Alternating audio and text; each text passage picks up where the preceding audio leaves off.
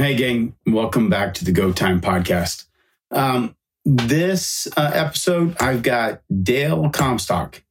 Um, and it, like the list of accomplishments that this guy has done is, um, man, you, you can't deny a, a, life well lived and that has, um, man, has accomplished a lot of things.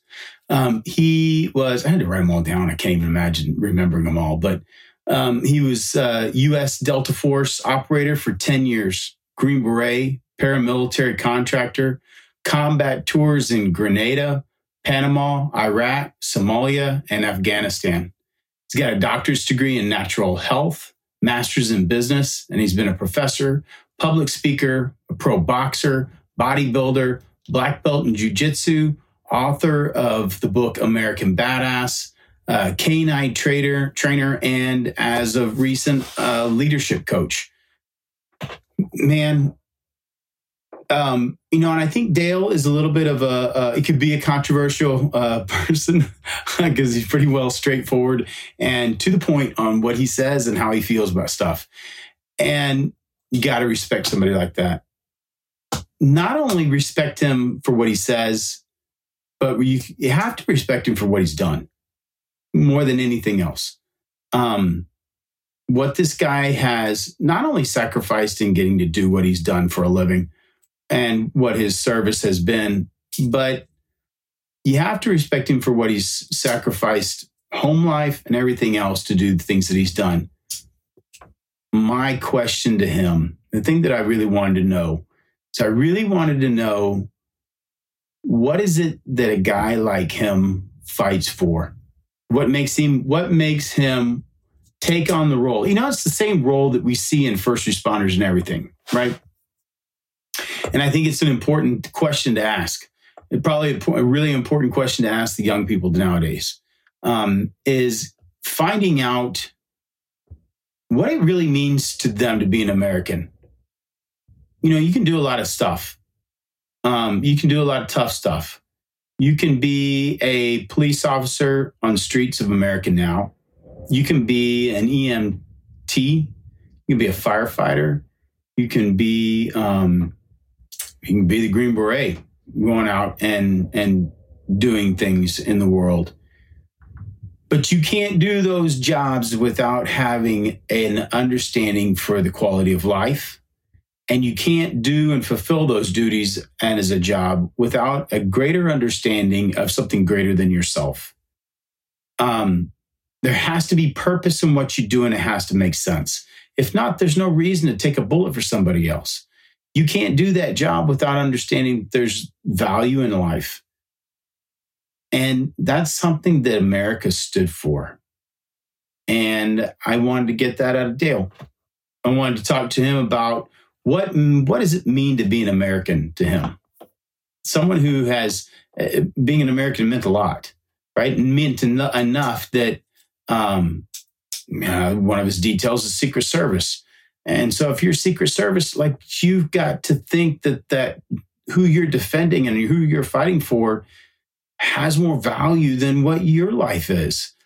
It's the same thing that I would look at if I was defending my family.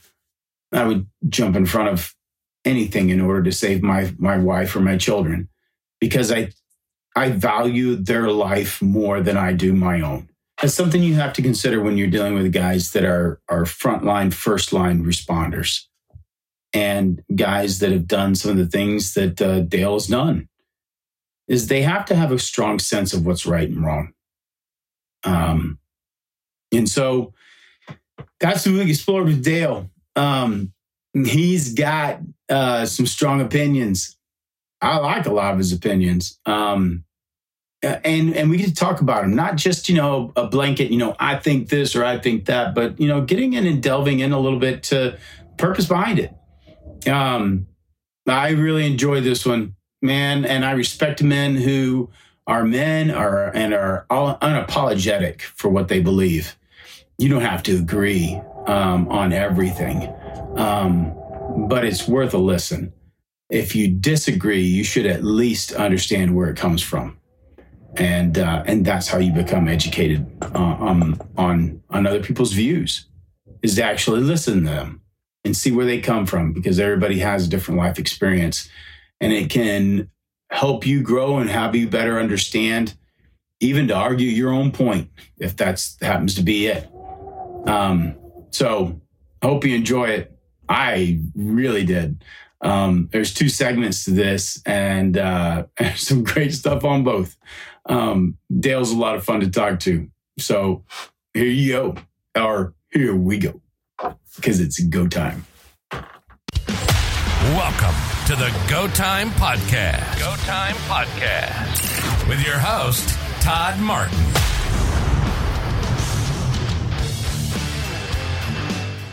I think one of the things that we talked about last time that I thought was probably the most I don't know. I mean, there was a whole lot of stuff, and but you know that there was that was probably the most impactful. I thought was um, and I, I guess pertinent for nowadays too, is gosh, what it was like growing up and what's your motivation for and, and, what it means like i don't know we're on the heels of fourth of july and what does it mean what does it mean to you being to to be an american? You you grew up in different areas. You spent a good portion of your lives your life outside of you know the us um, but be, growing up, you know, your, your dad was in the military, being around in the military and everything else, you know, there was just, uh, and, and me too, like growing up, and, you know, I grew up in South Texas and, you know, we grew up, you know, you, you, you it was just a different feeling growing up as an American than what I'm feeling with, you know, and I'm trying to recreate with my kids.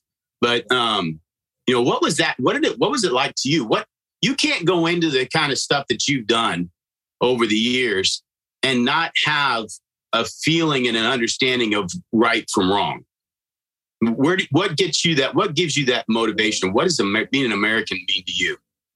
Well, so I was fortunate enough to be born into the military culture because my father was in the army um, when I was born. He spent 20 years in service. So my entire youth growing up, all the way through high school, was living in uh, at military installations in Germany and across the United States. That's all I knew. That was my culture.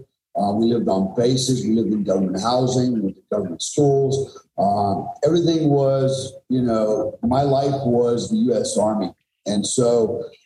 Uh, I think we talked about this before, where you know the, the difference. Like for example, there is a huge difference between the military culture and the civilian culture, and so growing up in the military, for example, you know, at five o'clock when you know they you know they play retreat for the flag, they lower the flag on any concern when it when the horn blows, the bugle blows.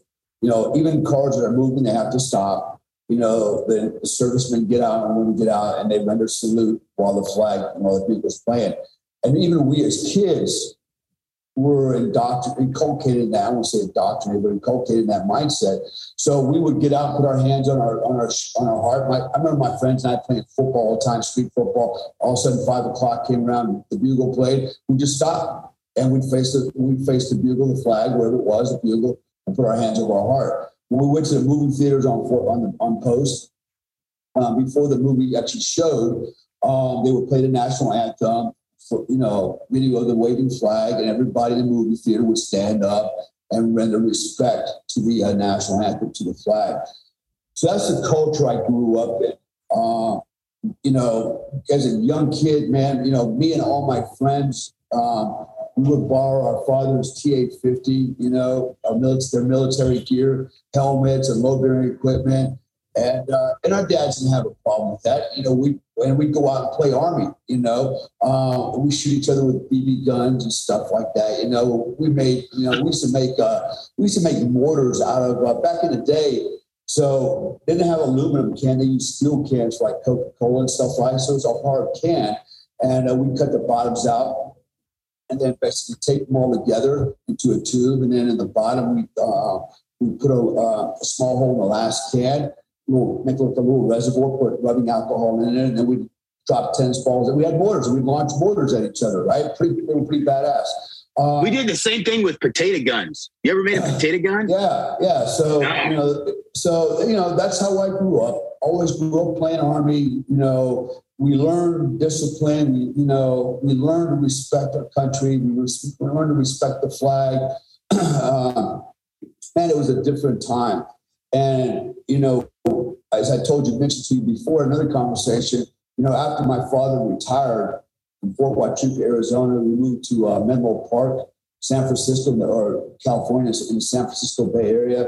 And, uh, and suddenly I'm now been taken away from the military culture, and now I've been immersed into a civilian culture, civilian high school.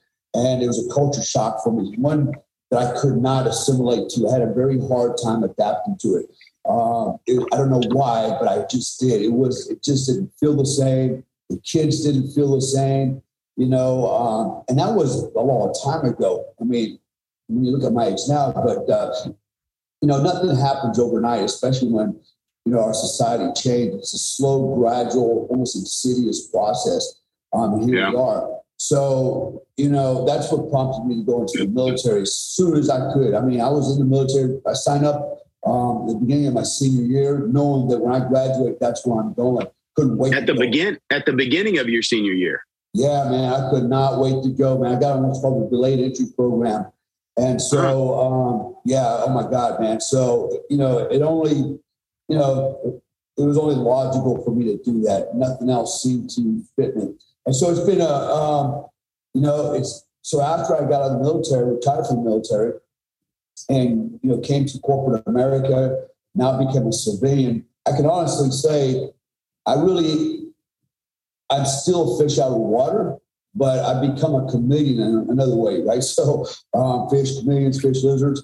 But uh, what I've learned how to do is blend in, so to speak, right? So um, that's what I've had to learn how to do, how to blend in and adapt and camouflage myself with with with civilians out here because they do think differently, um, different work ethic. Um, sometimes just amazed, like man, you know, how does the whole world make any kind of progress as slow as they move? The decision making process is ridiculously, you know, I mean, it's like it takes two weeks to a month for anybody to make a simple decision, literally. Whereas the military, it was on the spot you know, things got done. And that was a whole culture shock for me. But I kind of got, I'm getting a little uh, attracted from the original question. So what is my, how do I feel about, you know, now we're, we're actually just now coming out of the 4th of July. And I got to tell you, um, you know, sadly, in the last few years, um, you know, I would say probably starting in the Obama era and Hillary Clinton era, um, as they were vying for running for president. And I started to see, you know, there's always been a shared paradigm shift in our country. It's been slow, and insidious, you know, um, you know, nobody really paid attention to it, but it was actually happening. And then it started to accelerate around their era. And uh, and I and I saw the writing on the wall, as did many people like me, as did a lot of veterans a lot of conservatives. And uh, and suddenly today we're in a place where I don't recognize this country. Um, I mean, I don't recognize it as for what it was. What I see now is totally obscene, foreign, um, and and I'll, I'll tell you, uh, here I am a veteran. I've spent 30 years for the United States government, okay, fighting, literally fighting for this country, literally fighting at close range, you know, within feet of, my, of our adversaries, shooting them in the face on behalf of this country. I have lost a lot of friends um, on fighting on behalf of this country. And now I look back, I'm like, what was it all for?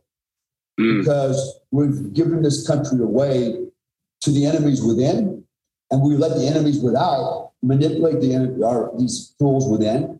And so we're fighting a battle on many fronts within our country and outside our country.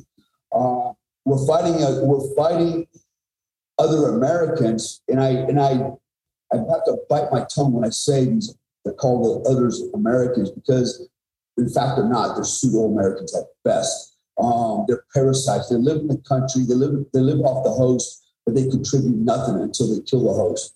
Um, and that's how I see it. So, you know, uh, you know, so, you know, I don't have to go over all the stuff that's happening in our country right now. Yeah. Uh, as a veteran, I will tell you, you know, there was a time when, you know, I even when I wrote my book, American Badass, okay, the reason I wrote the book, American Badass, um, was during, during 2012. Um, I published it on the 4th of July. And I actually wrote it because I was friends with Chris Kyle, the American Sniper. And I actually didn't know he wrote the book, American Sniper. And I looked at it, I go, wow, man, pretty impressive. I didn't know you wrote the book, you know? As we got to chatting, he's like, you know, I want to read your book. I want to grow up to be like you because he was 32 at the time, you know, and I was like 48 years old. And uh, and I already had, you know, entertained the idea of writing an autobiography. And when he said that, that just kind of drove it home for me. I literally turned around, uh, picked up my cell phone, called my management team, said, I want to write a book. But I said, although it's going to be an autobiography, and this may sound a little weird, I said, I don't want it to be just about me. I want it to be about everybody. And particularly what I wanted to do was motivate young men, young men to be men. Okay. Hmm. Because at that time, I'm looking around going, what is going on with the young men in America? I mean, these guys are a bunch of pansies. They don't want to go outside in the rain because their hair might get wet you know, and uh, you know they can't get off the couch. They play all these video games. They're becoming fat and lazy and sorry. And uh, and I've actually seen that in combat. I've seen that in combat. I've seen the product of what America has produced on the battlefield. Um, that's a that's a whole other story in itself. But basically, um, it was scary to see an infantry platoon sitting in the shade with the gear off during a firefight while 500 meters to the front there's an MRAP with American casualties laying there bleeding out and dying. And these guys wouldn't go up and help them because it was too hot. Hot. Not hot like in a firefight, but hot in the weather. And uh, and so my guys had to go out. My my guys, my Afghans had to go out, recover these Americans and triage them and and apply medical care to them while the American medics watch these young kids. So, you hmm. know, that was an indicator that we're we're in a bad place. Um, now, I'm not saying all kids are, or young men are like that, or all soldiers like that, but uh, there's it's getting bad. It's getting it's getting huge. When I see a whole platoon sitting on their ass, uh, you know, I, I, I could expect one guy to go, man, it's too hot, but not everybody. You know, that's I mean, it's immoral, it's unethical. Who does that kind of shit? So this yeah. is what we our nation has produced, right? We've coddled these guys. Um, you know, we, you know, it probably started with Dr. Spock, you know, and this bullshit about, you know, not spanking your kids and this and that and that, you know. And we have basically emasculated young men um, before they even grow up to be men. So they grow up to be these pansy ass beta males, right? Um, so that's why I wrote the book. But, you know, so I, so I used to encourage young men to join the military. In fact, they used to come to my home in Florida from travel around the country, come and spend a weekend with me um, to learn about firearms, about military life, culture, you know, yeah. everything. They, they, wanted to, they wanted to talk to me about that. And I would motivate these guys, coach them, train them, teach them things. And I've sent many of them off to the military to become everything from Green Berets to Marines to Rangers on um, the SEALs. And uh, I don't do that no more. I actually had a kid call me the other day from San Jose, California, and he's like, "Hey, I'm really interested in joining the military. Um, I want to be like you. I want to go to Delta Forces, Special Forces, and uh, you know, can you, you know, give me some guidance?" And uh, and you know, and I I I sat there and I thought about it, and I thought about it, and I was like, you know, I got to be true to myself. Um, as much as I want this kid to have a good life and join the military, because um, you know, I did, and I got a lot out of it. Um, I had to tell the kid, listen, dude, I said, go to school. I said, create a business, all right, become your own boss, you know, become a sovereign man, and don't join the military. I said, because it sounds all cool stuff now. It's not the same military. Why? Well, think about this. Think about the country you're going to be fighting for. Think about this administration. Okay. Um, you know, we're, it's basically we have become a literally we're becoming a socialist country. You know, the, the only difference between socialism and communism is in socialism we freely give up our freedom. You know, in communism the government just goes ahead and takes away from takes it. You know, and yeah. so you know we're, we're right there man and uh, well so I, I i got it i that leads me into a question i, I wonder like um so you've done all the things that you've done through special forces and Green Beret and and writing books and being in movies and TV and all that stuff, right?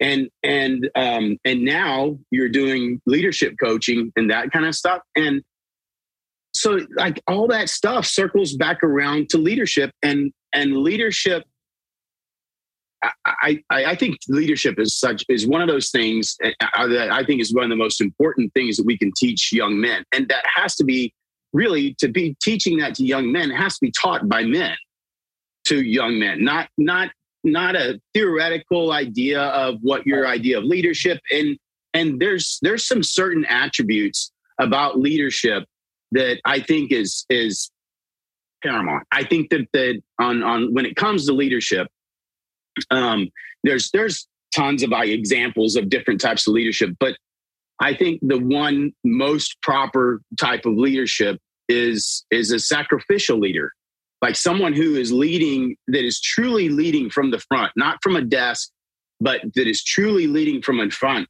can really inspire other people, and it has to be done. That's why I started this question. Right, was that in order to lead from the front, be led. You know, you look at like you look at Stalin or you look at any of the tyrants in the past. They don't. They didn't lead from the front. You saw like George Washington. Like my favorite picture is the one of George Washington crossing the Delaware at the front of the boat, right? And leadership done well. That's who started and led our country. Was leadership done well from the front, right?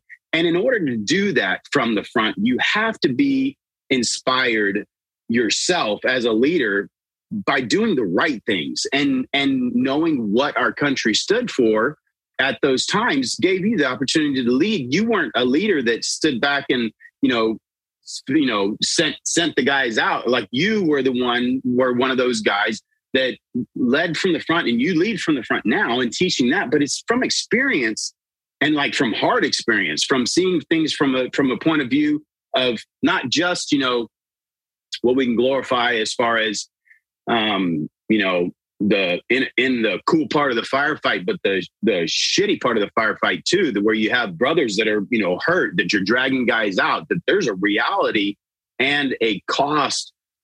Man, I think that's one thing that we're missing is the understanding the cost of freedom right now. And you, you know, you you've you've given uh, and not to belittle what you've done, you've done, but there's other guys that have given the ultimate cost for freedom. And those were some of your friends. And that's the part that, like, in, you know, I think that's something that we're losing out and we're not realizing that freedom comes at a cost and that cost is blood. And giving it back up is easy, but you're not going to get it back out or back again without that same same bloodshed. It's proven throughout history that it's the same thing. So like I think that's one thing that I know you're doing leadership training now. Um, so when you have these guys that are coming in, you use that experience, you know, to to lead those guys and and give them, you know, advice from a front, you know, some from somebody that saw it from the front. Uh, so so how do you what are you what are you doing now with that as far as like because you still do a bunch of other stuff. You do leadership from a whole different, you know, a bunch of different avenues. Yeah. So on the topic of leadership, um, this is why what I was going to earlier was um, so you know, you're right. I used to lead young guys and mentor them, encourage them, and show them the way to to patri- be a patriotic American. You know, all these things that I actually believed in. To suddenly, yeah. I hit the brakes. Go, wait a minute. You know, and so the fall of Kabul was a was an eye opener for me. It's like again because this happened in Mogadishu. Okay, we went there. We went on the. We went to go find Aidid. Go get Aidid. We get. We lost a bunch of men okay, including six Delta Force operators, um, 77 wounded. And, uh, and then, you know, our illustrious president at that time, Bill Clinton, you know, decided, you know, we're going to pull out, we're going to go home with all our stuff. And it's like, wait a minute, we never accomplished the mission. And as a soldier, we are expected to accomplish the mission. And we expect our leadership to do the same thing, to have the same yeah. resolve. Suddenly, a bunch of men are dead and wounded for life, okay? Um, and for what? For nothing. Nothing came from that. Nothing. Show, tell me one thing that came out of there that was positive. Nothing positive came from that. A lot of dead men, broken families. moving on forward, last year, you know, in Kabul, we saw the same thing happen again. All these men and women that have died all these years fighting a global war on terror in Afghanistan for not. It wasn't because of Osama bin Laden. We killed him a long time ago. We could have killed him longer, longer than that, right? Suddenly, we have more dead bodies, and you know, in the last day, and the entire time we're there, and why did they die? What came? What positive thing came out of that? Nothing. Zero. You think killing you Osama bin Laden has changed the face of terrorism? Absolutely not. Nothing positive. Came. So we got more dead friends, more dead family members, brothers, sons, daughters. They're dead, and guess what? They're not coming back. So when I see this happening, okay, I now what I do is I tell these guys, don't do it that sounds really bad from a guy like me, but I'm going to be realistic. I'm being a leader now. My leadership, right. my leadership instinct is telling me, don't do it. You're a fool. You will die for nothing for a country that doesn't care about you. These, you think these liberals, these Democrats care about these men? No, they don't. They don't care hmm. about any of this. They don't care about freedom because if they did, they'd arm themselves and they would go represent our country. They won't do it. So, you know, so, you know, that is my, that's the cautionary tale I got to put out there now is like, you know what? And I, and I, and I tell men and women, I don't have a lot of women followers. Young men, actually older men and young men, men of all ages follow me. And I tell them all, be a sovereign man so that you're not codependent on a government, on an administration that's got control of your life, your money, your sovereignty. Try to divorce yourself from that and be as independent as you can um, because they're going to take, take, take, take, take. So my my whole opinion as, a, as an American on a patriotic at a patriotic time like this is I have no patriotism left for this country. Um, I have none because it's been destroyed. It's been destroyed terribly by the left, and and sadly, the quiet, you know the silent majority has allowed this. The silent yeah, majority I agree. Has, has, allowed this, right? The squeaky wheel got over grease, and they thought, well, we'll just vote them out. Nothing happened. How'd that work out? It didn't work out. But moving on to the, you know, I want to expand on the leadership piece of it. So um, getting away from this political part of it, you know, this thing, my perspective yeah. on it, because it just makes my blood boil. I'm talking yeah, about now from from Bali, Indonesia. Actually, I live here. I have a home here. I'm in my office right now, my company. Um, I do have a home in Florida and have a business there. I actually have a home in, in the Philippines as well. But uh, but here I'm living in a world where you know nobody's eating out of each other's rice bowl. Nobody's mad because the guy next door's got a little bit more than you. Um, you know nobody's you know nobody's paying attention to all this crazy stuff we're paying attention to in America. Means nothing, right? People get along here I, there's, if you went down a road here about a, um, about a mile from here, there's a um, there are there's a there's a Catholic a Protestant church, there's a Buddhist temple, there's a Hindu temple, um, and there's a, a China, uh, Buddhist, Hindu, uh, Protestant, and Muslim. Four four different temples or uh, churches, all side by side, right next to each other. I mean, all in a row in one in one comp, one plaza and and everybody goes there to worship to the with the respective religion. And there's no you know there's no fighting and arguing and, and you know giving each other a stink eye. Everybody just gets along. They don't care about the religious differences. They go do their thing right? Um, what a different world. And i'm very comfortable here because of that. It's like it's a it's a really a nice relief of, uh, reprieve from all the you know it, that's that's been proven throughout history too that that any tyrant or any any person that's trying to overthrow something one of the things that they do along with you know several things is um is they weaponize religion you yeah. know it's it's oh, yeah. and it's and there's yeah yeah i mean you can you can screw around with any of that stuff and you know make it come out to whatever you want you know and it's and the, re- the really the crazy part about it is it all comes down to you know the heart of man. The man, the heart of man is you know kind of crappy anyhow. If you don't re- recognize the fact that you know deep down we're all kind of self-serving or all kind of you know crap at the beginning instead of sitting around like the world's telling everybody that you know you're all good you're all good and it's you deserve and you deserve you don't deserve shit you know what you do deserve is you know a bunch of crap because that's about what most of us are at the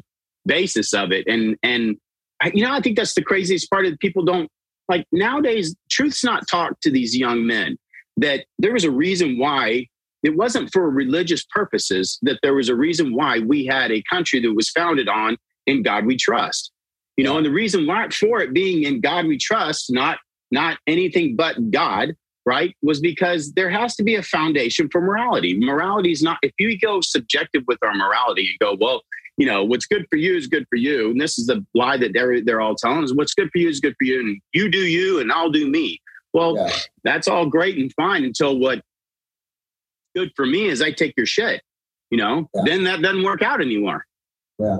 So, um, so on a on a different note, I guess. Um, so, so something a little bit more motivating, inspiring. I want to share with you about leadership, right? So, um, I want to tell a story about my experience with leadership as a kid. Okay, from a mentor, which happened to be my father. So here's the problem we have in America, maybe even the world. But mostly, I'm going to talk about America. Is we, for the most part, a lot of families don't have a father. And you know, look, the divorce is rampant. Every look, I've been divorced more than once. Um, it is what it is. It's a, you know, it is a sign of the time. Um, you know, I make all excuses I want. Doesn't matter. But end of the day, you know, I have left my children without a father. Well, actually, their mothers have because um, it's a, you know it takes two to tango, I suppose. But anyways, um, but what I have made sure that I've done, that I always do, is make sure I still stay connected closely with my kids. I still maintain a home in Florida just for my 13 year old daughter and me. When I come back, we have a place to live. It's called home. Um, and I come back only because of her. Um, when I say come back, I come back from Bali. So I'll fly back home for a few months, come back over here for a little while, go back over there for a few months. In fact, I was home for 14 months. Uh, I just got back to Bali. I'll be here till a couple of weeks and heading back home.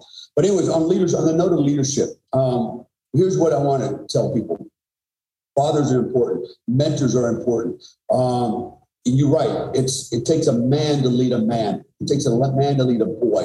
Okay, inherently there are we have different traits. We have different experiences. Some of us just innate. Okay, they've done studies and experiments where they're like, you know, um, you know, they give the boy, you know, a Barbie doll to play with. They give the girls GI Joe dolls to play with, and ultimately the, the boy gravitates back to the GI Joe, and he's and he's even though you don't have a gun, he's fabricating guns. He's got yep. this warrior hunter mindset because that's genetically what we are as men. Yeah.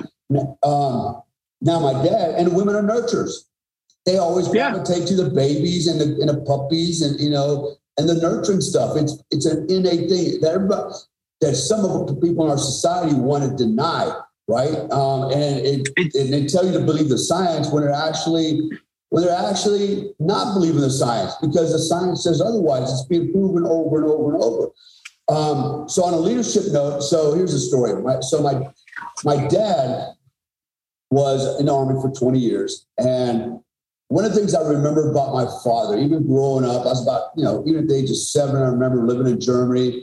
Every day my dad came home, he was a platoon sergeant. Every day he came home in uniform. Back then they had what's called the pickle suits, right? The green, just the green yeah. suits, you know, the uh, OG 10, no, yeah, OG 107s, um, you know, the Vietnam era suits. Uh, uniform. I still think those are the best suits. Yeah, the baseball cap, you know, the black combat yeah. boots. And uh, he would come home every day from work. And I remember he would sit down at the, at the dining room table. He had a little shoe box. Uh, you could put your foot on there, and then he would start spit shining his boots. He didn't brush shine; he spit shine his boots every day. I, that's how I learned how to do it. You know, he'd, he'd warm up the, the shoe polish. Um, he'd take a, a, a, diaper, you know, wrap around his fingers, spit on it, you know, get some polish on it, and start polishing the tips. He did that every night every night. He didn't even take his uniform off. He, he did his boots first. Priorities of work. He prioritized hmm. work for the next day as soon as he came home. Once he got that all done, then it was okay. Dinner time, relax, whatever.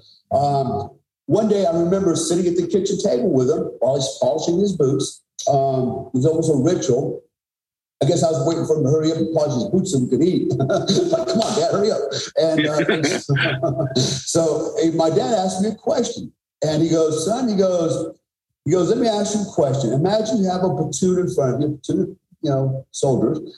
And he says, behind you, you have a chain a 10 foot high chain link fence uh, compound. Let's just say it's, you know, 25 feet by or 25 meters by 25 meters square. And it's got barbed wire on it. It's got concrete on the bottom, so you just can't crawl under it. It's got the late gates locked.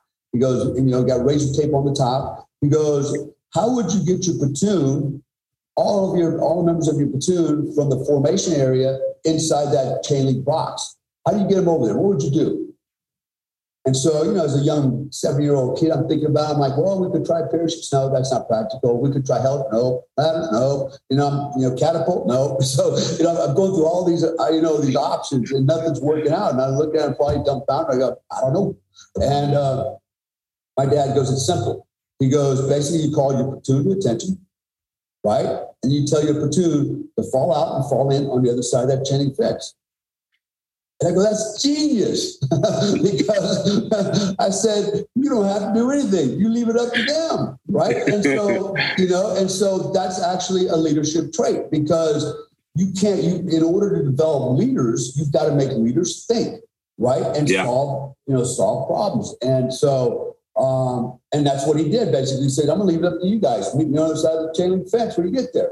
You know, and so now the platoon, it's up to them to figure out how are they going to do it you know, and so that was my first leadership challenge, if you will. And it was from my father at a very young age. And I've never forgotten that.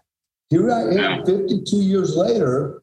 Okay. I still remember that conversation at the kitchen table. And I was really, you know, wowed by that. I was like, that's freaking genius, Dad. You know, it was like the simplest yeah. answer in the world, you know?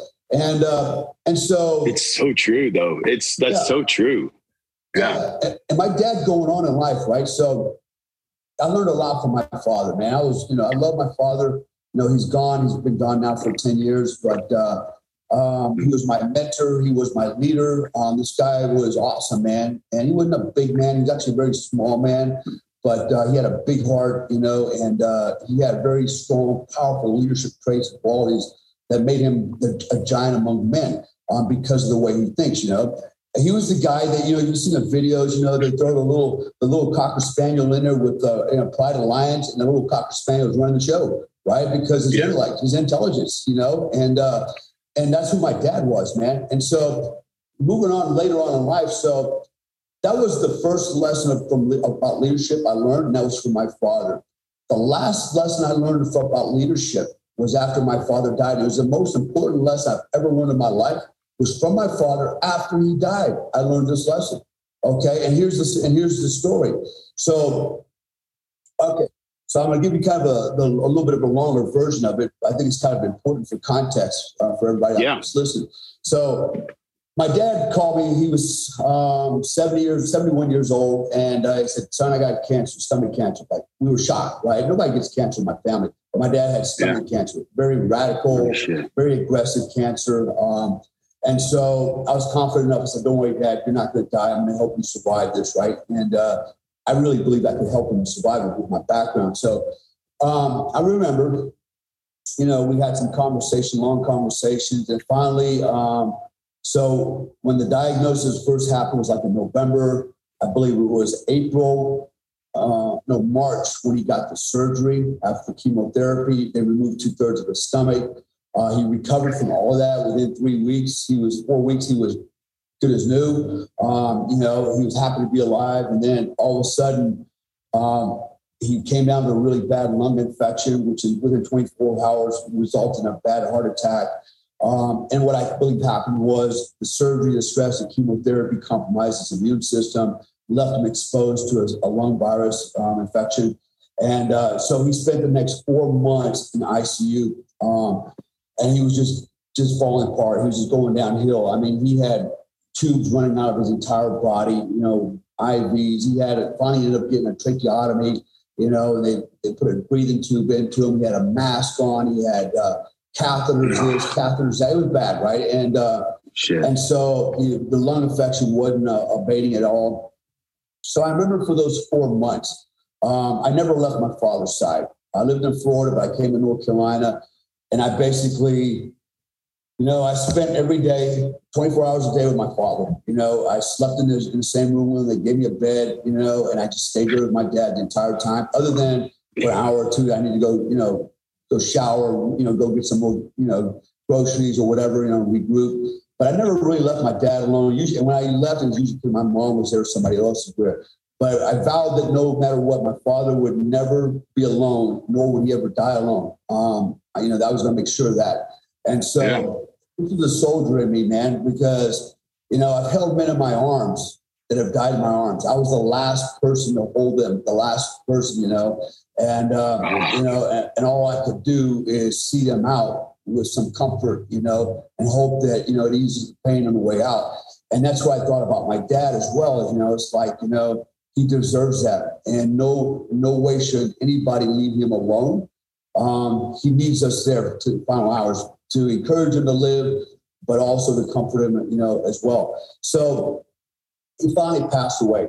Um, and uh, like I said, it was a long, miserable four months. Uh, he gave it the good fight, you know, and so finally, we had the memorial service at the church. Um, actually, had the 21 gun salute, had the honor guard there my father was a veteran. So they brought in the color guard in there, the uh, honor guard, um, all that. You know, I made sure my father got a formal military burial and everything that goes that he deserved to go along with it. He's a Vietnam veteran, etc. And uh, and I remember the preacher um, asked me if I wanted to come to the front, and, you know, and say a few words. And I just could not get out of that seat. I was so choked up. I was yeah. so heartbroken. You know, this is my mentor, my leader was gone. As much as I wanted to go up there, I knew that I would just sit up there and just start bawling like a baby. Yeah. You know? and, uh, and I just couldn't do it. Right. And I, to this day, I still feel bad about that, but I know who I am. And as tough as some people think I am, there's a there's a weak spot, you know. And uh, I am a sensitive guy when it comes to my family and people that are good people. You know, I, I do have compassion. Um, and that's why I think maybe it's because I do have compassion for good people and the innocent people that I'm such a ferocious fighter. I don't care about killing bad guys. I do it all day long with, with a smile on my face, you know. And so, so when it was all over, the memorial service is over. You know, everybody's kind of standing around, you know, shaking hands, you know, hugging and stuff. This woman walks up to my mother and I, and she introduces herself as a nurse. We don't know who she is. And she goes, I'd like to have a word with you too, if it's okay. I'm like, all right. So she takes us off to the side and she goes, I know your father. I read in the newspaper he had passed away, and that's why I'm here today. He goes, but more importantly, I came here for you because I wanted to share something with you that you probably are not aware of. I'm like, oh shit what, what did that do? You know, we had you know, we were around. Going are, on? Are you my sister now? Or yeah, yeah, exactly. You know, like you're the other woman. I don't know. You know, it's gonna what's gonna come out of her mouth. I'm like, oh my god, here we go. And uh, and she's like, no. She goes, I'm a nurse at a nursing home, and and for the last several years, like five, six, seven years now, um, she told us that my father would come by this nursing home every day for about an hour, an hour and a half. He would bring flowers and candy and gifts for one old, old lady that had no family, nobody. She had nobody in her world. She lived in this nursing home all alone. And my dad would come there every day just to see her and give her gifts and sit down with her and just shoot the shit and just talk about whatever. Give her some company every day. You know, he made her feel like, wow, there's someone out there that actually cares about me. Cares. You know, yeah. and you know, she was old, she was very old, you know, and my dad and never told anybody. My nobody knew this was going on except for the nurse. She was the only one because she saw him coming in every day. And so nobody knew this was happening ever. And until the nurse told us. And I gotta tell you, man, I was stunned. I thought that was the most awesome thing I've ever heard in my life. I was like, wow, this man, this is the most selfless act I can think of. This guy did something and never told anybody because he didn't want us to pat him on his back. We didn't. He didn't want you know our uh, you know our affirmations and you know and, and all those things. He mm-hmm. wanted to mm-hmm. do this from his heart because that's what he wanted to do. And so that's that is leadership, man. That is that was it the is. ultimate lesson from my dad on leadership. And I got that lesson after he passed away. I've never forgotten that. And I keep every day thinking, how can I at least, how can I rise to that level? What can I do, you know, to be on that level? Uh, and so Um, for me, it's been very inspiring, and my dad to this day is still inspiring. Why? He's my father. He's a leader. He mentored me. He raised me to be the guy I am. There's people out there that maybe think I'm a turd, especially on the left. I get beat up by the pacifists and the, and the lefties all the time, and I really don't even care about them, right? Um, they don't matter to me. They're not important, but they see me as something different. You know, I got called out, you know, a guy tried to call me a hitman and this, you're just a hitman and blah, blah, blah, blah, blah. I'm like, yeah, you know what? The guys I hit were all terrorists and they would have cut your damn head off. So, you know, you can thank me. I'll take that. I'll take that. Yeah, I hit people. I hit them with lead gloves, man, and put them down all day long. But you're going to have that. And I don't care about them. What I want to do, and I'm not, and I don't try, I'm not going to try to convert anybody because most people are lost cause anyways. All I want to do is encourage, empower, embolden like minded people like me, like us, to be better, particularly young men and women, to be bigger, better, stronger, lead by example. This is what's going to save America. This is what's mm-hmm. going to keep us alive, man. Is that this? It's that same leadership mindset mentality that got us through the West, man. It got us through everything we went through. The, you know, the pioneers and everything we are where we are today. It's that mindset. It wasn't liberalism and all this other passive bullshit that got us through the, you know, the frontiers and the wars and everything that we've gone through to become America. It was leadership and it was right. It was men. It was men that led the way. Okay. And so look, that's not discounting women because we have gender roles. We have roles. I know that hurts people. Oh my God, gender roles. That's so misogynist. Well, let's be real. I live in Asia. Okay, there are gender roles and it works here men are men, women are men, women, and we and we have different roles, but it works because we're a team. We work together for the common goal, the common good. Our children, you know, everything, and so there are roles, and we had roles. We've always had roles up to a point where now you have feminists trying to destroy that. You know, we now we've gone from, you know, you've got men taking, you know, cutting their off and taking hormones and call themselves chicks and competing against competing against legitimate women, or they can't even define well, women anymore. what's you know? really funny about that is what's what really cracks me up about that is that you know there that's that's something where you know everybody's like you know oh we were we were really big pushing you know women and getting women and show and showing that they had you know they were of the same equal importance which they are. I mean obviously all of us came from a woman. I mean i'm i'm very you know thankful for my mother. I'm thankful for my wife and the mother of my children and all that kind of stuff. And and that's great right? I mean but what's really cr- cracks me up is now that um men are can be better women than women can now. That's what we're praising is that kind of silly shit. You know, I think it's really odd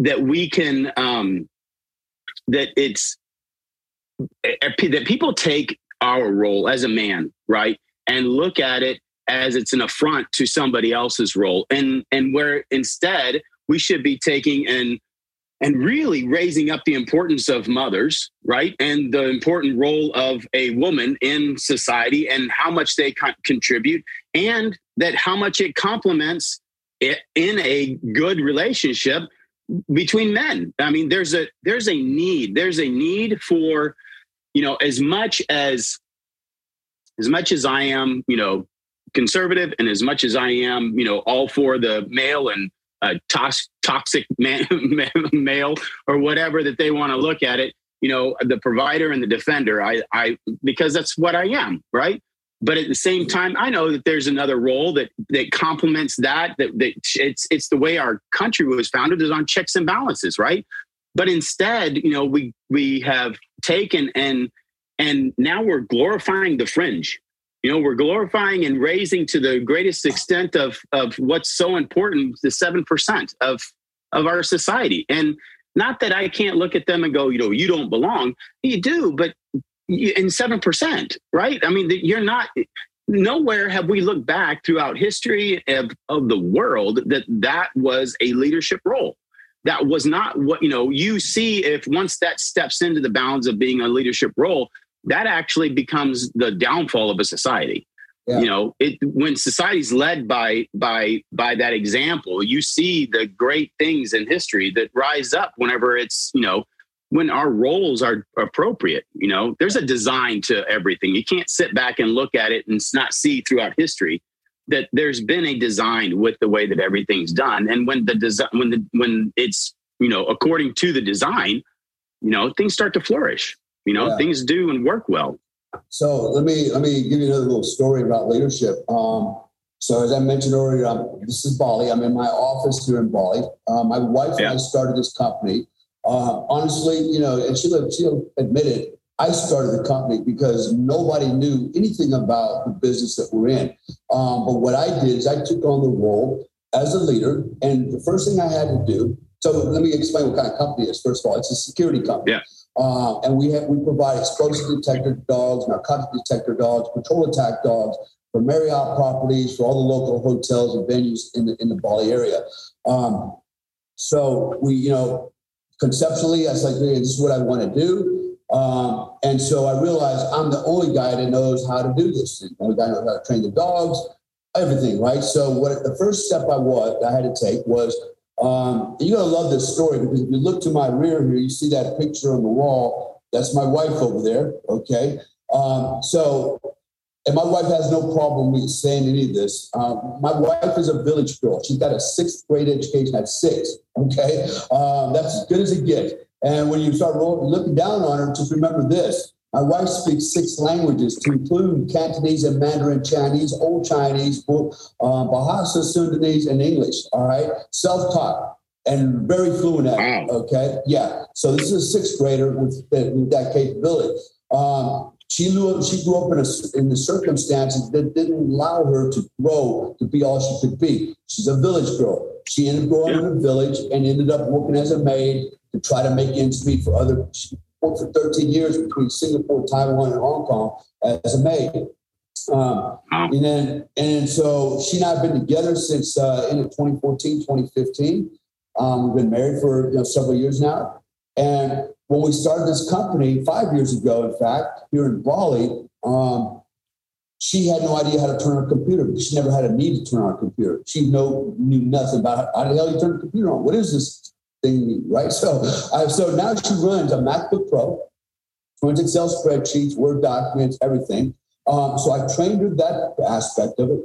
Then between the two of us, um, we're in a place right now where she literally runs the entire company. She does all the licensing, she does all the payroll, she does all the recruiting and hiring, she does everything to include training dogs for explosives, narcotics, attack work, training 65 men, 65 men, all right, to handle dogs. Okay, she is the boss. We call her. They call her boss canine. The police call her boss canine in this area, right? Uh, and so, and she's very small. She's you know ninety pounds, five foot tall, and uh, but she's the she's the cocker spaniel I mentioned earlier in the in the den of lions, yeah. right? So, um, and so so here's a woman that literally runs everything, and I don't do anything really. Well, tomorrow I'm going to go teach some classes to some local security guards um, and Friday, I'm going to do handler training for security guards on the, on the canines. But uh, we run a pretty good, a pretty robust business. Um, it got it got sidelined for COVID a little bit, but uh, we're, we're we're back into you know running again. So I did a podcast, I think a week or so ago, um, another one, and I was looking at some of the comments on the podcast and, and on YouTube, and somebody goes, why does Dale have a picture of himself in the background? See that one right there? And so, and so, you know, like, like implying I'm some kind of like I'm vain. And so, but what they didn't notice was why does the guy, why does Comstock have, you know, pictures of these, this woman up here? Or, hey, how about that dog biting him in the arm? Okay. So the reason it's up there is because this office doesn't belong to just me. It belongs to my wife. And my wife because she loves me so much, she puts pictures of me up. I put pictures of her up, and we put pictures of our machines up, our canines, right? And so, um, and so it's because we love each other that we do that. Okay, and guess what? She's still at home, like right now. She's at home taking care of the kids. She t- she look, she feeds me every day.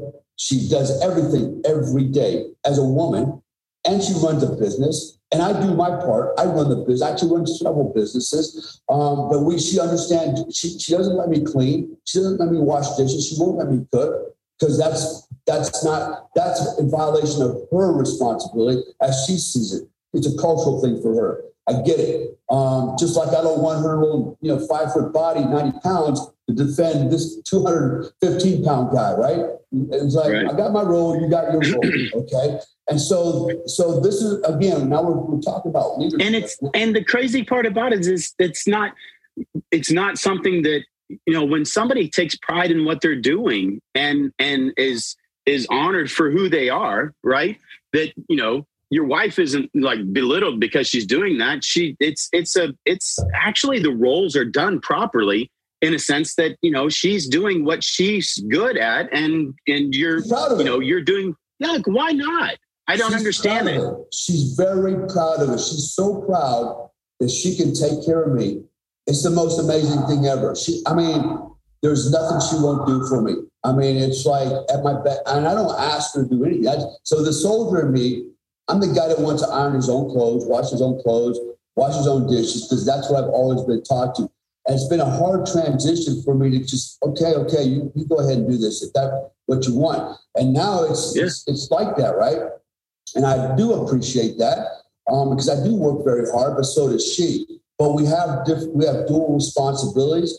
But because of that, we're a team. We're an effective team. But we're still two exactly. individuals with two different gender roles, and we make it work. And it's not just me; it's really the culture, particularly the, the Asian culture here. Um, is like that. So um, we've strayed we've strayed very far from that in America. Um, now, we really have. Yeah, women think they're dudes. They think they're you know we're all equal. Look, here's another news flash: we are not all equal. I don't care how many times you say we're equal. We're not equal. I can go down the list why we're all different. You know what's even yep. funnier? is, you know, everybody wants equality. We're all equal, but yet we want to call African Americans African Americans. Are they Americans or are they African Americans? You know, and so what they're saying is, I want you to call me something different. So you want me to call you something different. So you want me to view you as something different. And then you're to get mad because I might treat you as something different. Right. It's, yeah. it, and so they want it both ways. Okay, but you, and I'm not just picking on African Americans. And so anybody thinks I'm a racist. No, my wife's a Muslim. She's Asian. My kids are. I got three black kids. I'm a black wife. Okay, I got a I got a Hispanic wife or ex-Hispanic wife and daughter. I go on all day long. Okay, I'm not. I'm the last guy that's racist. All I do is I call it out the way I see it. Okay, that's yeah. it. I'm not afraid of the bullshit political correctness. I call it the way I see it. Um, but it is what it is. So if we're all going to be equal, let's just all call ourselves Americans Okay, and let's exactly. stop add the you know let's stop adding the other adjective out, out in front of it. Um, let's just be all Americans. So let's stop trying to be different and then expect to be treated the same.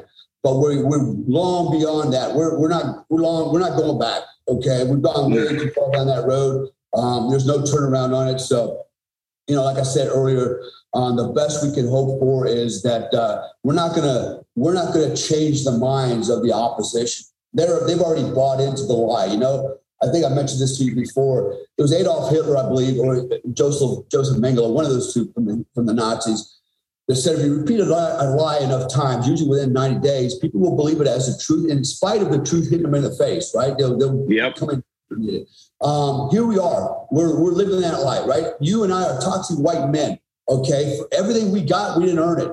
Okay, we took it from somebody else. That's you know, we just and it never ends. Even though you know we we can show we earned everything we got, we actually made the sacrifice, right? And uh, it doesn't matter because it's a it's really um, I believe it's called massive hypnosis psychosis. It's a, a psyops term in the military, right?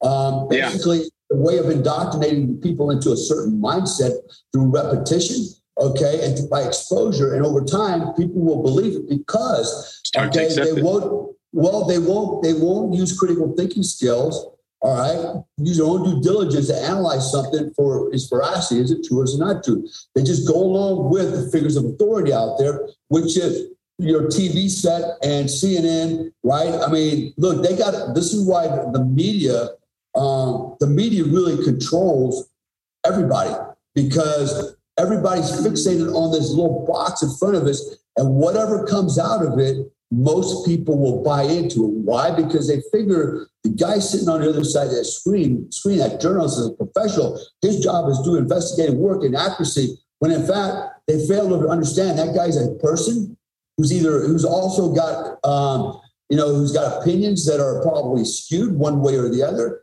and he's gonna she's gonna he's gonna make sure that he peppers his his uh, opinion with his bullshit, with his propaganda that he wants you to buy into. Moreover, we look at the government as you know as omniscient, all powerful. Um, they know everything. They're powerful because it's the government. And so it's like Mark Twain said: most people, almost all people, will basically surrender their responsibility to figures of authority, to the government, to others, because most people are afraid of responsibility. They're afraid of thinking for themselves. They're afraid of doing their own critical thinking. They don't want that responsibility because what if you arrive at the conclusion, go, shit, I was wrong. Now that means you got to fix your behavior. That means you, then what is your behavior? It's a lot of things, man. Your behavior is your personality, the things you do, the way you think. And people don't want to do that because they're in their comfort zone. So, you know, so we, I call it avoidance behavior. We avoid the truth. All right. We avoid the truth so we don't have to deal with it. And we can always go, um, you know, look, it's the government that said this. We absolve our responsibility by going, it's the government said this. The news said this. I don't have to think about this. You know, they're taking care of me. And here's that's the danger of this thing. And this is why what we've got to do is train people to think like leaders, not followers. That's what man. You're exactly right. Leaders, right? Yep. Because what they're doing is they're where... training followers. They're training followers is what they're doing. They're using propaganda to inculcate followers to, to follow along and, and basically, you know, you know, push the narrative when you know there's so, there's a few few leaders out there that will stand against it, but we're we're way outnumbered. We're way yeah, outnumbered. I, I think that's where I, I think that's where we have to look at leadership as probably one of the most important things. And in starting that leadership, um, context of fathers. Like I think that you know, bringing back the importance that you know we've we've taken the power away from all this stuff, and we've given so much to the media. And the media, you know, the thing is, the media can talk and, give all kinds of propaganda all they want to eh, i mean all the bullshit that they're putting out right? And and it's not going to faze me. Like you're not changing me and you're not giving me a line of bullshit that i'm going to read into it. But my teenage boys if i left them to that boob tube to let that talking head go and influence them with what reality is or give them a view of the world that's different then that's where i'm going to lose like that's where we're going to lose. this, where we've lost it, right? Is we've turned our kids over to, you know, watching the TV and and listening to what you know the propaganda is on TV, or looking at their phones and staring at their phones now, and that is where they're getting their information. That's where they're getting their truth from, instead of you know where the man is. It, your your father is out there. I mean, I can't tell you how important it was that my dad had me out there and as much as I hated it at the time and didn't, I was a lazy, skinny little shit too, right? And I was, you know, more than willing to sit back and do something else besides go to work.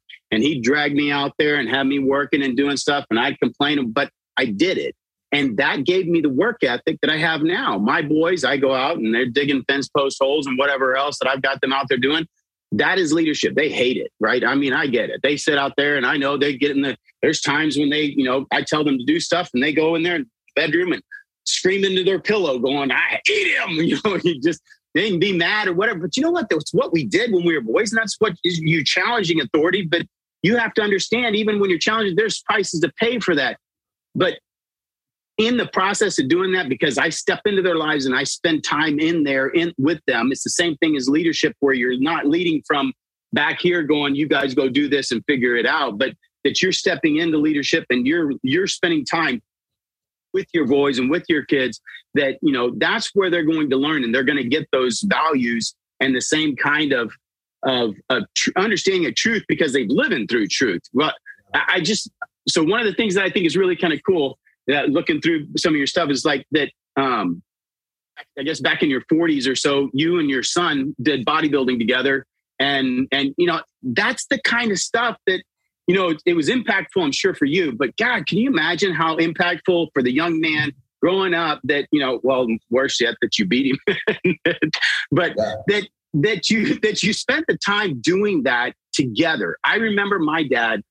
I told. I remember uh, kind of funny short story. My dad um, I, I, was in uh, high school and I was, and I was really skinny and I really wanted to get, you know, where I could bulk up. And, and um, my dad told my dad, I sat down with me and my dad were really good friends. And He was actually my best man in my wedding. Right. And, um, and we were, I, I come home and I told him, I said, you know, I, I, I, I need to, I need to get bigger. I'm just skinny and I can't, I'm having a hard time. I think what I'm to do is I think I'm to take a, a cycle of steroids. I want to do one cycle. I've been reading on it. It's not to hurt. I'll do a certain deal and whatever else. And, and my dad, his activity at the time, right, he'd kind of slowed down and wasn't doing a whole lot. His biggest activity was they played, they bowl. They bowl in nine old German nine pin bowling alley, right? And he had enough of a belly he could set his beer on the on his on his on his little belly right there for a while. Well, um, he goes, whenever I said that, he instead of saying, "Well, you know," and talking to me about it, he says, "Well, I guess I got to help you out on that. And he went and he joined the gym with me and we started working out together. And by the end of the year, he was running 5Ks and I was lifting weights. And he was like, I'm going to show you. And he stuffed me with more bananas and peanut butter and shit, trying to get me to gain weight than a man in the moon, right? But he stepped into my life, right? He yeah. didn't just sit back and tell me how to do something. He stepped into it and he did it. And that had to have been a cool experience for you and your son. Yeah. How, how old are your kids now, your boys now? Uh, I'm my uh, my youngest boy's 13, my oldest boy's 15. I got a 11, 13, 14, and 15 year old. Yeah. Okay. So, um, you know, as you know, we know that I'm a performance coach, right? So I coach. Um, I coach my demographics. I have three primary demographics: men between 45 and 59 come to me for coaching. Basically, I call them the old man clan. We try to recapture and recover their lives. The kid's gone to college, the wife won't talk to them. They look in the mirror, they're nine months pregnant. You know, they're like, please, Dale, help. I want to live like you, right? I'm 59 years yeah. old and I'm living the dream.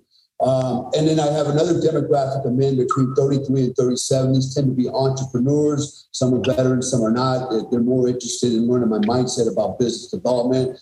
And then the yeah. other group are men, young men from 19 to 26. And these guys have come to me that are in military or want to go into the military and they want to go to special operations, special forces, rangers, those types of things. And they're looking at me to help them get there. So those are the three, really the three primary groups that uh, I coach. Um, now, having said all that, so I coach people and and all my coaching, and this is not a plug for my coaching business, but when I coach, all my coaching is based on science the science supports my experience. My experience supports the science. Okay, I don't I don't sit there and make stuff up and speculate. Well, you know, the, what I tell you is based on science, real science research, right? And, and my experience supports it, right? And and they go yeah. hand in hand. And so here's what I have learned. And the reason I asked you how old your sons were, because I know you've been you probably had your boys out there, you know, working in the fields a lot younger than that. But here's the thing, and here's the scary part. Okay, between the ages of one and seven, between the ages of one and seven, children are operating between four and eight hertz. Okay, it's theta frequency. All right, at that frequency, at that that mental mindset, if you will, um, it's the same frequency that people go into when they start meditating. All right, four to eight hertz means we are at that range, at that frequency range, we are most susceptible to suggestions. Okay, that is why kids between one and seven learn languages. They learn how to speak our language. They learn how to build computers and games and all this stuff. And you and I go, Jesus Christ, how did they do that? Because yeah. between the, those first seven years are the most impressionable years of our little human lives. And guess what they're mm-hmm. trying to do now on the left? They're trying to brainwash these kids into believing all this crap about you know transgenderism and all this bullshit is okay because if you can if you can inculcate that mindset in the in the one to seven years old, they are going to carry that torch into adulthood. They are going to be the next.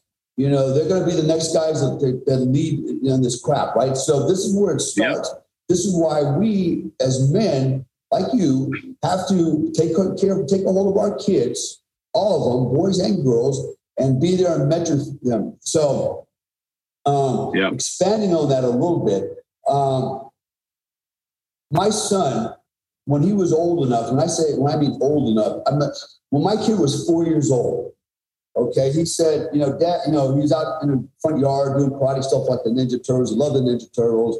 We had a conversation. he was interested in karate. I said, all right, here's the deal. If you're gonna if I if you're gonna go to karate, Here's my rule. Here's the rule. You got to get your black belt. You can't finish until you get a black belt. We agree. Okay, Dad. Yeah. Four years old now. He was four years old. So I take him to school, um, and then he's enjoying it. And then the day came, like, I don't know where to go. Remember, we had a deal, right? We had a deal. Yep. It's no, it's not an option. You can't quit. You got to go finish. You got to get. If you want to finish, get the black belt. So by the time he was seven, he got his first degree black belt. Okay, and guess what? When he enrolled at four years old, I'm like, well, damn, if my kid's going to do it, and I got to bring him here today, I might as well go do it with him. So I jumped yeah. in there. Okay, so to this day, I have basically two six degree black belts and a first degree black belt. Okay. Um, and my kid's got his black belts. My daughter's got her brown belts. Okay. And so um, I got out there and did it with him. And so then when my kid was around 13, um, I started taking him to the gym with me. Now he couldn't bench press his own body weight and he couldn't, you know, I'd run him into the mud, you know, but within six months, here he's running circles around me. I'm, I was a good runner. Um, and he's lifting his own weight and more. He's getting stronger and stronger and stronger. When he was 22, I saw a picture of him. I can't remember where, maybe on Facebook. And I didn't know it, but he had went into a bodybuilding competition and he looked pretty damn good. He was shredded and he was built. I mean, holy shit. And I called him up, goes, that you? And he, you know, he was embarrassed to tell me because yeah, you know, that was me, you know, stand up there with a little skimpy, you know, a little banana hammock, you know, between my legs, you know, and uh, you know, that was kind of embarrassing for him. But I was like, whatever, man. I said, you know, that's no big deal. Um, and so, so I thought that was so cool. And at the time, my ex-wife and I were, you know, we were bodybuilders, but we had been going to the gym a lot. We were getting more intrigued by this whole bodybuilding thing. And I made a decision one day. I go, why don't we all just do a bodybuilding competition together? And so we did. I started training in January. Know, I was not a bodybuilder, um, not even close. And I started training in earnest. So did my son, so did my wife. We separately train now because I was in Afghanistan Iraq most of the time. So I, while I was over there, if I was not shooting bad guys in the face and eating and sleeping, I was working out.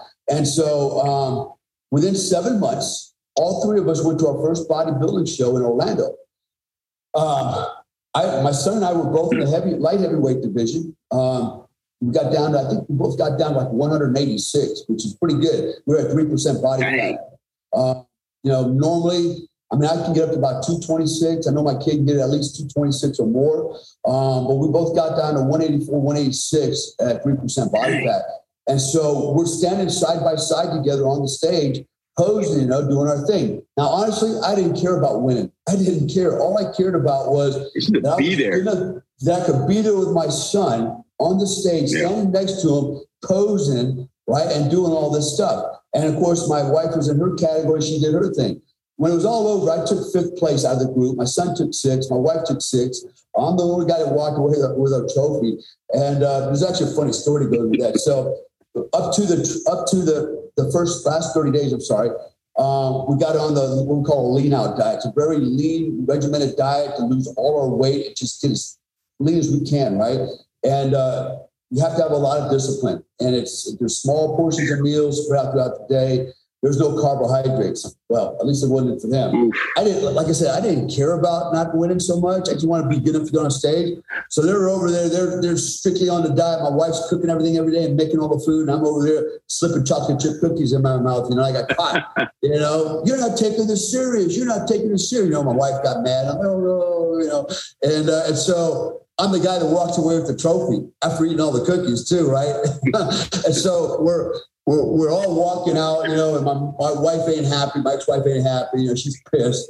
Um, she didn't do better. And I'm eating cookies. I'm the guy with the damn trophy. My son was a little embarrassed, but it wasn't because he wasn't working hard. It was he, he was actually one day away from being at where he needed to be, right? He wasn't quite dried out yet. He still carrying a little mm-hmm. water. If we had gone one more day, he probably would have beat me, but he didn't, right? So it was timing for him. He was off. And so we're walking. I'm walking between behind my wife with my son and I looked at him and go, hey, dude, I said, I can't take this trophy home. You know that because I'll be sleeping on the couch or in the doghouse or in the garage, but I ain't gonna be sleeping with my wife and I ain't gonna be getting no nookie for a long time. I said, so there's no way this is going home with me. I said, I'm gonna give this to you. Consider the, the trophy a shame because I beat you, right? I'm 47 at the time, 48. He's 22, right? I go, so you let this old man kick your ass out there. I said, so what I want you to do is keep this trophy, and we're going to do another show together. And when that day comes around, I said, I want you to beat me. I want to beat me fair and square and give me my damn trophy back. I want my trophy back, but I'm not taking it like this, right? And so that's the deal we had, right? So I'll be 60 next year. Um, I don't know when he and I will do another show together, if we ever do another show together. Um, but I plan on doing another show next uh, next year when I'm 60. I plan on going back out there competing again. Um, so you know that was a great experience because you know we we all got involved in this thing. I was involved with my son.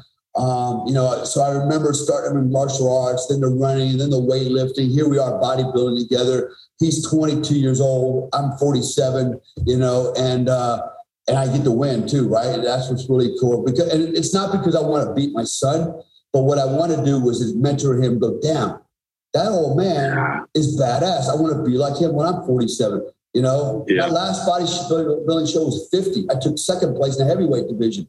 Okay. Um, and the only reason I stopped competing is because I had other things I wanted to do. And, you know, I went through some transitions, but I'm not over with it yet. I'm going to get back into it next year. Um, so to your hmm. point, you know, you, you know, uh, too many guys out there, um, too many men out there, they they cheat themselves all their lives, right? Because what they do is they, okay, it's a noble thing to take care of your family. It's a noble thing to work, um, but it's it's not the right thing to do to neglect yourself. Okay, because all right, I've got I've got friends right now that have died, fathers that have died because they neglected themselves, working and not mm-hmm. taking care of themselves. Right. So my question to them, if I could ask them, was like, how did that help your family? How did you help your family? Because you're dead now, right? True. So now you've left them out there struggling.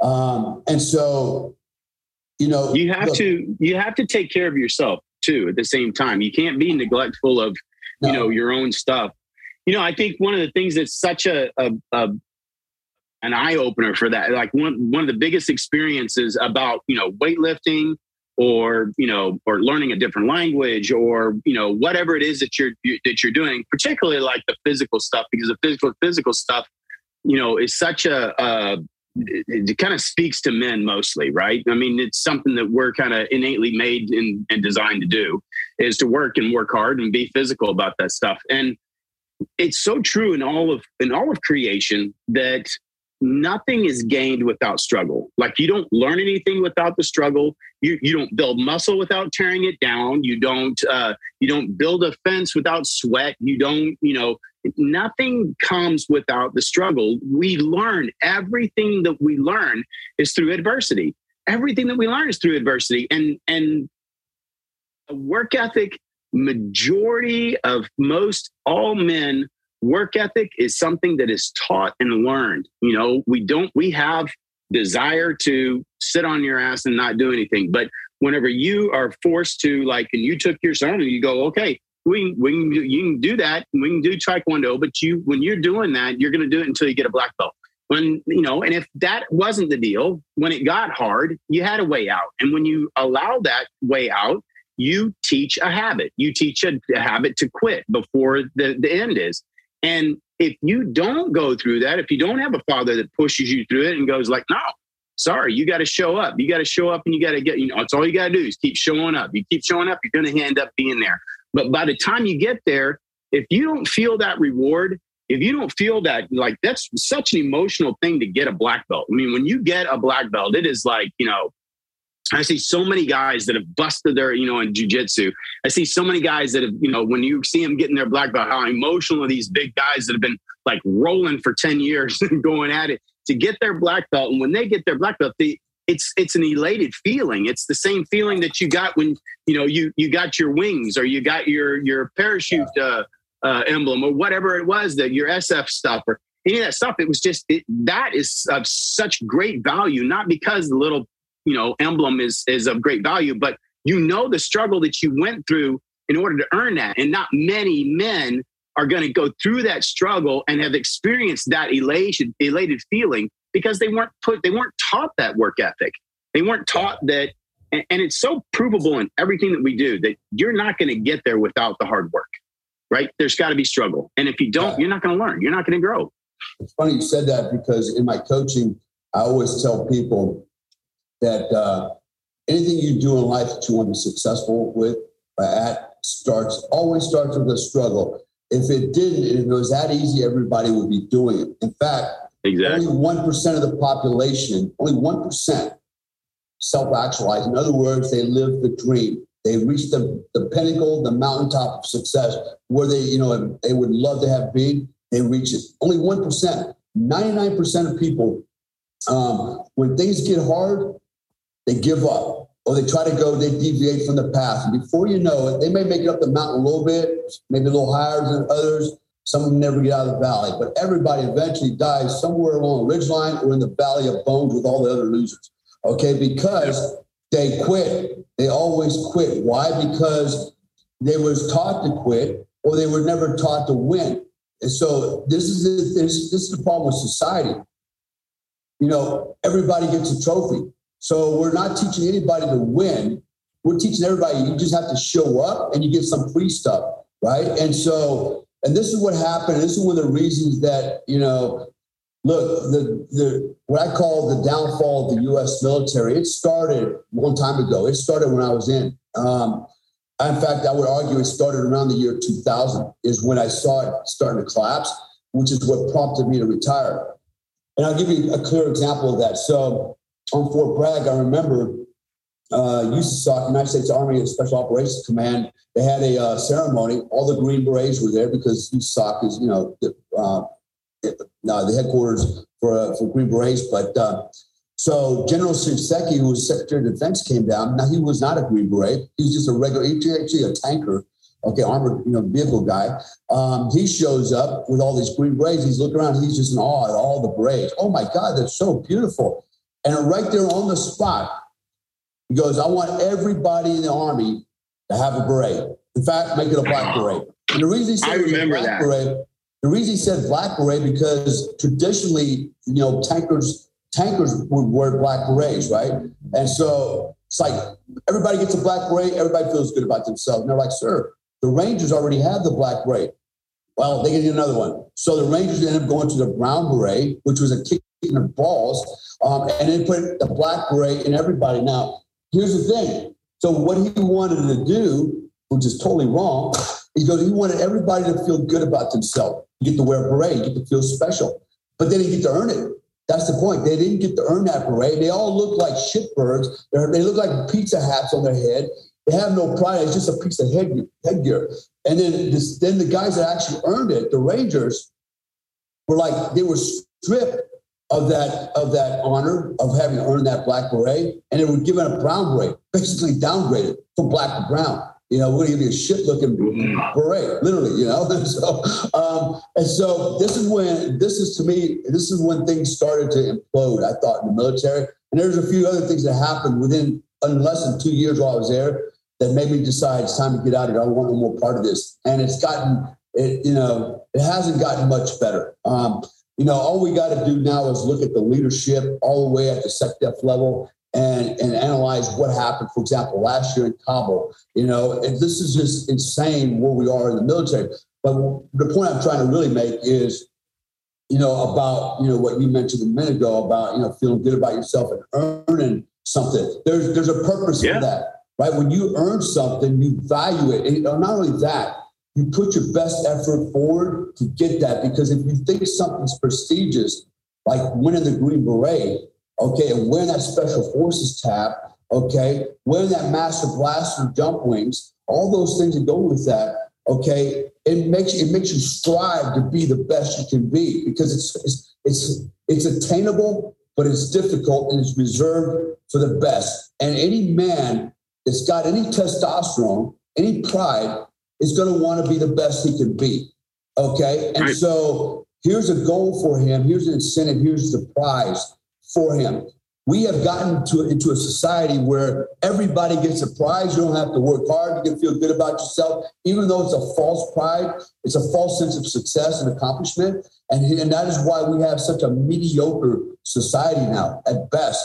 Exactly. Um, and and so you know, again, it goes back to one thing. he's got to go back to I can't let the leadership in the military, the government, lead my son or daughters for that matter. And by the way, you know, I, we mentioned sons a lot. Um, but my oldest child is my daughter, who's close to, she's 37 now.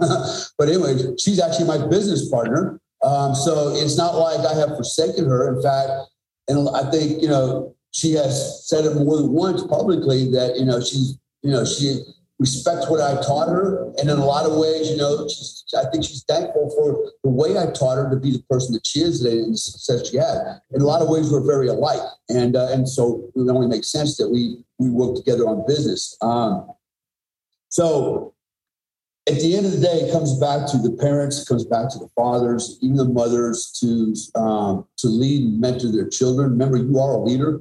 Um, you might be a family, but somebody's got to lead in that family. And, uh, and leadership requires setting the example, um, doing the right thing when nobody's looking, um, doing the right thing no matter what, always doing the right thing, setting moral and ethical standards for, for the rest of your family to follow. That's how you learn. We've lost all that. That's why we've got all these hooligans in society and all this crap going on because at least half the society it's just they don't have that. They don't have that regimentation. They don't have that uh, you know lead by example uh, mindset. They don't have that parenting. Uh, they don't have you know. And again, not trying to give kudos to the politicians, but the politicians know how to manipulate the mind. They know how to manipulate the dumb masses. They understand the human condition better than anybody. They know if you say the same thing over and over, eventually people will buy, they will believe it. And if you fuck up and you say the wrong thing today, nobody will remember tomorrow. They don't care, right? And it's and I and I'm I'm watching this closer and closer and closer, uh, and I'm realizing that there's so much truth to that because I look at you know these people that are supposed to be stellar examples of leadership. And by the way, no politician's a leader, period, with some exceptions. With some exceptions, okay, there's some exceptions, and they tend to be veteran exceptions, veterans. Um, they're actually leaders. But on the civilian side of the house, I show me one leader. Biden's no leader. He's not a leader. Who, what makes him a leader? Nothing about him is a leader. At best, Nothing. he's the executive manager. At best, right? That's it. Um, but leadership is different, and and it's it's it's sorely lacking, and it's and it's not where it needs to be to mentor young people. We have examples of, I, I don't know, I, I put it out there. For example, um, what's her bucket? Uh, Pocahontas. Um, I keep calling her Pocahontas, but uh, uh, what's her name? Said the the senator. senator um, Trump kept calling Pocahontas. Anyways, she's a white woman, pretend to be an Indian, right? No. And, and she, went, went to college on, on, on, minority scholarships, all kinds of shit. Yeah. And she benefited from all this stuff. And it turns out she's not she's got no Indian blood in her. It's all bullshit. You know, then you got you got the uh, the other guy. Came, uh, you know, all the names elude me right now. See, a, he's a Vietnam veteran. Vietnam veteran. He's on. Then got called the ball face lie. He was never in Vietnam. It was all a lie. He's been telling the same lie all year, and he keeps getting reelected. You know, you got Swalwell from California. This asshole, you know, bed down a Chinese freaking uh, intel agent. You know, and, and, I'm sure he's given all kinds of freaking juicy secrets, and this guy's still operating. You know, and so you know, intel in that in that in that realm is good for about 24 hours, and everybody just forgets about it. It's just totally forgotten. And so it's because people don't care because politicians are smart enough to know people will not pay attention. In fact, go back to the Romans, right? With the Romans, with the Senate say, give them bread circus, they'll never pay attention to what, we, are doing up here. And sure enough, they thought, you know, bread circus, gladiator fights, everybody was happy campers. Had true. no idea they're getting screwed over by the government until the Roman Empire fell. And that's exactly where we're at today. We are in the final throes, the final throes of America. It's about dead and gone. Um, we're right there on the cusp you know, we have maybe, you know, one, maybe two chances. One chance is this fall, you know, the, the conservatives win the Senate and the House, uh, or at least the Senate. Um, and two, you know, we win back the presidency, you know, in 2024. We can only hope for that because um, otherwise this whole country will be fundamentally different. Um, and, and they have done that by manipulating our children in grade school for the last 30 years. Um, that's a fact. Because of what I said earlier, remember, age one to seven, you're most impressionable. If if you yep. can pollute those little brains, those little fertile minds with your bullshit, uh, you're going to raise bullshit. That's what they've done, and they've done a pretty good job at it. And it's not a, it's not a mystery. Look, you know the Russians have said that. What's his bucket? Uh, one of the Russian uh, politicians. I mean, this is not something that I'm making up. This is This has been on the books for a very long time. This is, I'll share another story with you, man. People think that this is all bullshit. All right. All right. Who do you think owns Hollywood? Who do you think owns most of the production companies out there? Who do you think? You think it's a bunch of old white men, right, with money? No. I'll tell you who it is. It might be white men, all right, but they ain't, they ain't from America. They're the Russians and they're the Chinese. They own everything. They bought everything we got. They, they, own shit. They own all our food. They own all our shit in America. People don't realize that. I've seen that. You know, I've seen that. Like they're they're this, what all they the, all the different hands that they've got into our industries, all the different industries. They they they're controlling majority of it. But it's crazy. About, but think about this: if if you can control, if you can control television, movies, the media, which is what they're doing. TikTok. Who owns TikTok? Chinese. All right. So they own a, they own a lot of production companies, movie production companies. So they have a say in what gets produced, what goes into a movie, what doesn't go into a movie. I know all this on I know this on a first-hand basis, on a professional basis. It's not me reading an article in a newspaper and some guy making this shit up. I've got I've got a deeper knowledge on this stuff than most will ever know. Okay, and I won't go into it. Well, and, and, and really has and really you've got a, a, much more of a broad worldly worldly view of you know what the rest of the world is looking like. I mean, I think that's like the same thing of you know most of people nowadays thinking that you know we're, or we're I remember a couple of years back they were all worried about what the rest of the world thought about us and thought about like yeah they, what the rest of the world looks at you is like you're a bunch of bumbling idiots. You yeah, know, is what they look at the United States as right now. They're, yeah. they're laughing at us. Here in Indonesia, they're laughing at Joe Biden. You know, what, what? The Australians are making, I mean, every day the Australians, are their, just their news, man, media is making fun of our president. You know, the I've whole world that. thinks this guy's a bumbling idiot, right? And they're scratching their head and go, how do these Americans, how do they vote? How do they create this shit? How do they allow yeah. this? Unfortunately, unfortunately, you know what? Sometimes being you know, a more honorable, good human being as conservatives. Um, we're going to be the quiet, respectful type, you know, the silent majority. We're going to go by, we're going to play by the rules. We'll go to the voting poll. All that bit us in the ass. All that bit us in the ass. All right. We have lost yeah. our ass because we shut our mouths. We thought we are playing by some some rules. There are no rules. We, we just thought there were rules. We thought we'd play by them, be the nice guy, silent majority. We go vote. You know, there's a system, and that's how we do this. And we got we the system beat us. They beat the system on the other side, and they turned the system against us. Um, you know, so we we have we have screwed ourselves by being Mr. Nice Guy. And you know the yep. adage, the nice guy always wins fast, but wins last. That's true. And we have won, we have come in last again because we're too damn. We have to go back to what America made America great was in the early days, the in the West. You know, it was the rugged, you know, robust, hardcore men of the time, take no shit, take no prisoners kind of guys that built America and built America to what was one of the greatest militaries in World War II, World War One. I. I mean, throughout history, we so great. The strongest country in the world because of these types of men. And then suddenly, yeah suddenly there's a paradigm shift and we've turned into a bunch of freaking whiny babies. We're losing wars, we're losing our ass, you know, and it's not because of soldiers necessarily, it's because of politicians. And the politicians the leadership. Been to the yeah, they win, they've been to the whims of the voters. You know, am I going to get voted yep. in again if I don't acquiesce to well, that or the, whoever's putting their money to, and well, that and they're bending to the whims of whoever's putting the money in their pocket is what's really the, the shitty part yeah, about it. Absolutely, I, man. Yeah. You've been listening to the Go Time Podcast with Todd Martin. If you'd like to know more about the Go Time Podcast, Todd Martin, or Todd Martin Performance Horses, you can visit us at toddmartin.net, N-E-T.